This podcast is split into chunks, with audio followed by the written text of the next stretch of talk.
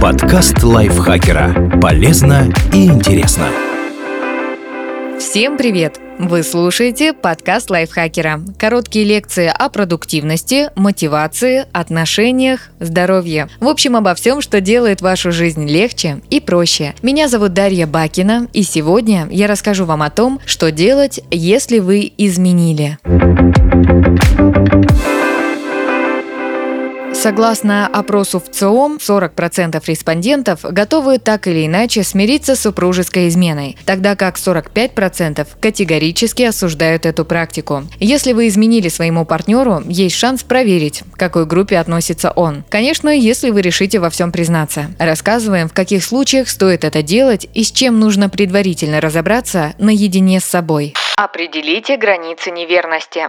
Для каких-то пар однократный секс на стороне не будет проблемой, если сохраняется базовая эмоциональная приверженность друг другу, а для кого-то даже легкий флирт считается недопустимым. Словом, многое зависит от того, что именно вы сделали, при каких обстоятельствах и как на это отреагирует партнер. В последнее время в сети набирает популярность термин микроизмены. Так называют ситуации, при которых человек, находящийся в отношениях, флиртует с кем-то в интернете. Одним это слово кажется абсурдным, а вот с точки зрения других оно описывает серьезную проблему. Уже по различию трактовок можно судить о том, как варьируются границы неверности. В четвертом сезоне сериала «Шерлок» Джон Ватсон, который недавно стал отцом, познакомился в транспорте с девушкой и стал обмениваться с ней сообщениями. Девушка в результате оказалась безумной сестрой Шерлока Холмса, но это уже другая история. Возможно, мудрая и понимающая Мэри Ватсон и не устроила бы скандал, но Джон ощущал, что совершает нечто недопустимое. Для него это вполне невинная переписка,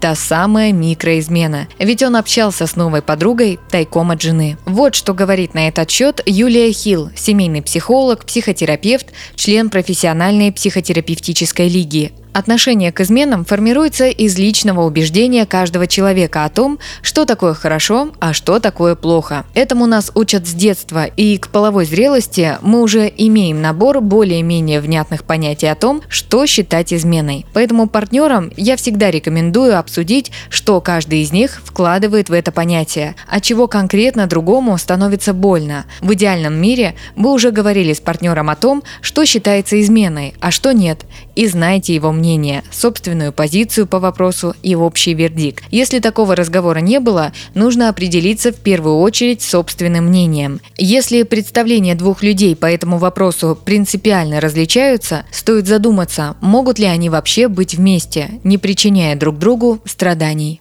Поймите, почему вы изменили и чего хотите.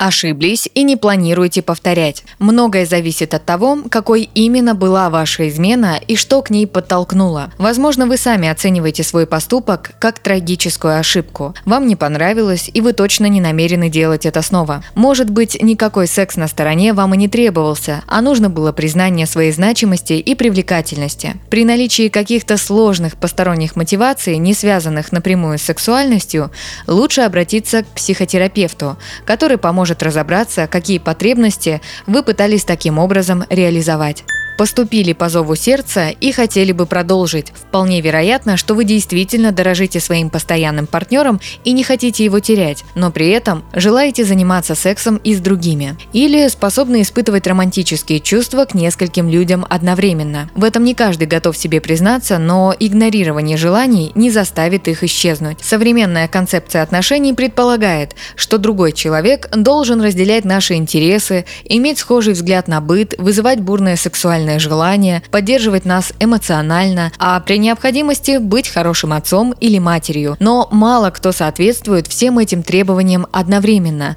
в течение долгого времени. Поэтому в том, чтобы хотеть чего-то от разных людей, нет ничего странного. Если вы понимаете, что вам действительно требуется сексуальная или эмоциональная связь более чем с одним человеком, это повод подумать о том, подходят ли вам вообще моногамные отношения. Другое дело, что ваш партнер может может иметь совсем другую точку зрения на этот вопрос. Определитесь, рассказывать или нет.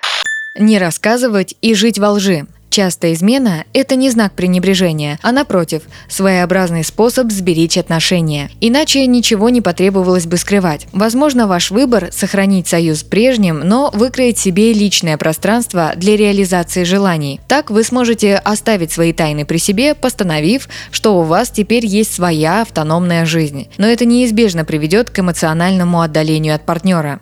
Ценность таких отношений под большим вопросом. К тому же, если измена выплывет наружу, ложь и сокрытие могут ранить другого человека куда сильнее физической неверности и будут расцениваться как предательство.